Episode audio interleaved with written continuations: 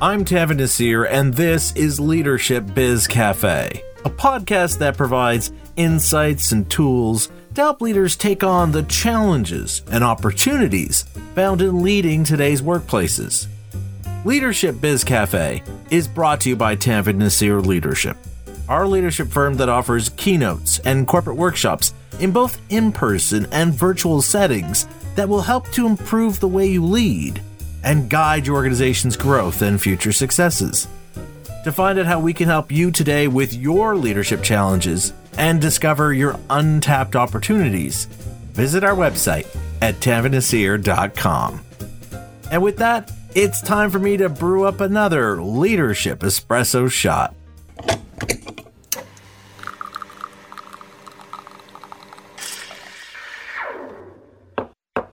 In some of my leadership keynotes and workshops, I like to share strategies on how to improve our listening skills. One such strategy involves learning about the kinds of questions we should be asking our employees. Of course, while asking questions can help a leader gain a better understanding of current conditions both within and outside their organization, it can also prove to be a helpful tool in gaining insight from one's own experiences. For example, I remember after giving one keynote, I was asked by one of the attendees about my work journey of how I came to do the work I do now.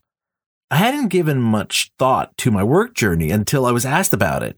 And yet being asked about it ended up serving as inspiration for what I spoke about in my TED talk about understanding the difference between passion and purpose and why purpose is such a powerful force to both guide and motivate our actions.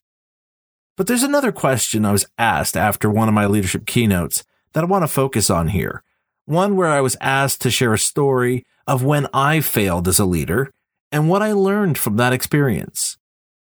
I want to share this personal story of mine in this leadership espresso shot because it illustrates an important lesson about what it really means to be a good listener especially when you have the responsibility to lead others. In one of my first management roles, I had the responsibility of overseeing the functioning of several laboratories in a multinational biotech firm, as well as managing the cleaning staff for the company. As the cleaning staff didn't come from a science background as I did, I wanted to help them understand the work that was being done and how their efforts helped with these ongoing projects. One day, one of the senior directors, who at the time was also one of my mentors, called me into his office for a quick chat. After exchanging a few updates, the director told me that he had received a few complaints from some members of the cleaning staff. Now, I figured the complaints probably had to do with some new demand being put upon the cleaning staff by one of the project leaders, as several of them were ramping up new lab initiatives.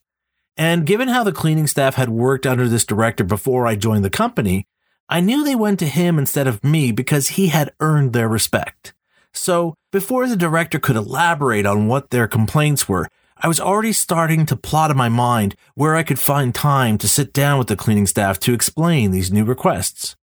As it turned out, the complaint wasn't about some new demand. Instead, the complaint was about me. Specifically, the cleaning staff had become disgruntled over how I was speaking with them. The director went on to explain how the cleaning staff initially enjoyed working under me, but lately I left them feeling as though their only job was to do my bidding. As hard as it was to hear, I began to realize that in my drive to inform my employees, I had unintentionally turned our conversations into one way interactions.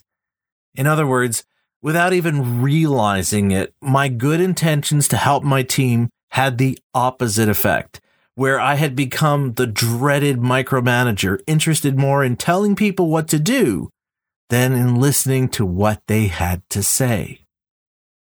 While my story illustrates the ease with which any of us can become disempowering micromanagers, it also demonstrates why it's so important for leaders to be good listeners if they are to ultimately succeed in their efforts. Namely, that to effectively lead others. You need more than your perspective. You need insights from those you lead. In that conversation with this director, I realized that while my actions were driven by good intentions, The problem was I had become too focused on what I wanted to tell my team, and that inward focus on my message left my team feeling as though I didn't care about hearing about their thoughts and insights on what could be done. Thanks to this failure and how I led this team, I learned that listening is not simply hearing what others are saying.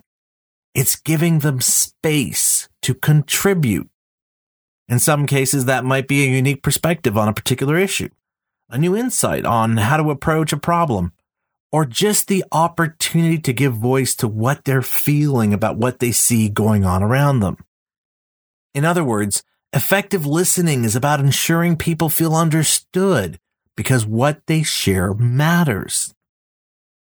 Of course, if we look at renowned leaders like Sir Richard Branson or Nelson Mandela, we can find another critical ingredient necessary to becoming a better listener, and with it, the kind of leader our employees need us to be.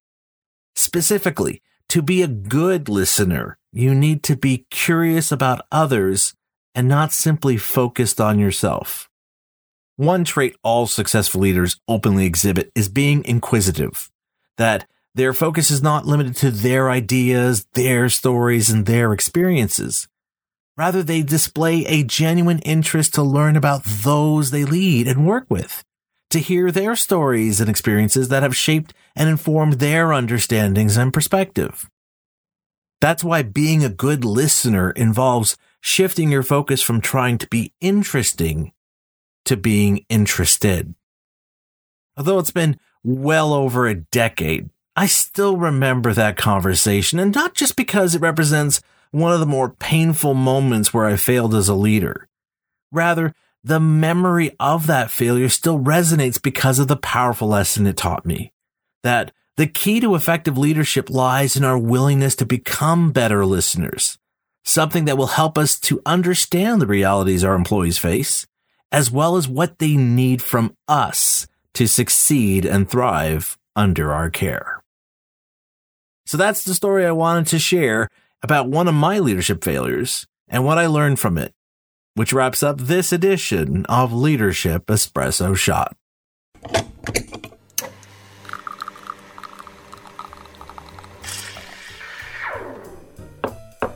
I hope you enjoyed this personal story of mine and the valuable lesson it reveals about being a better listener as a leader.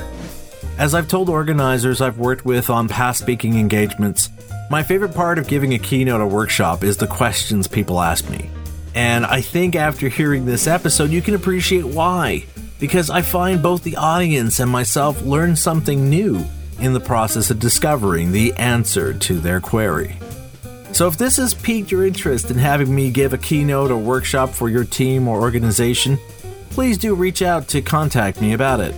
You can do so through my website at tanveernaseer.com, where you can also learn more about my speaking work and the topics I cover.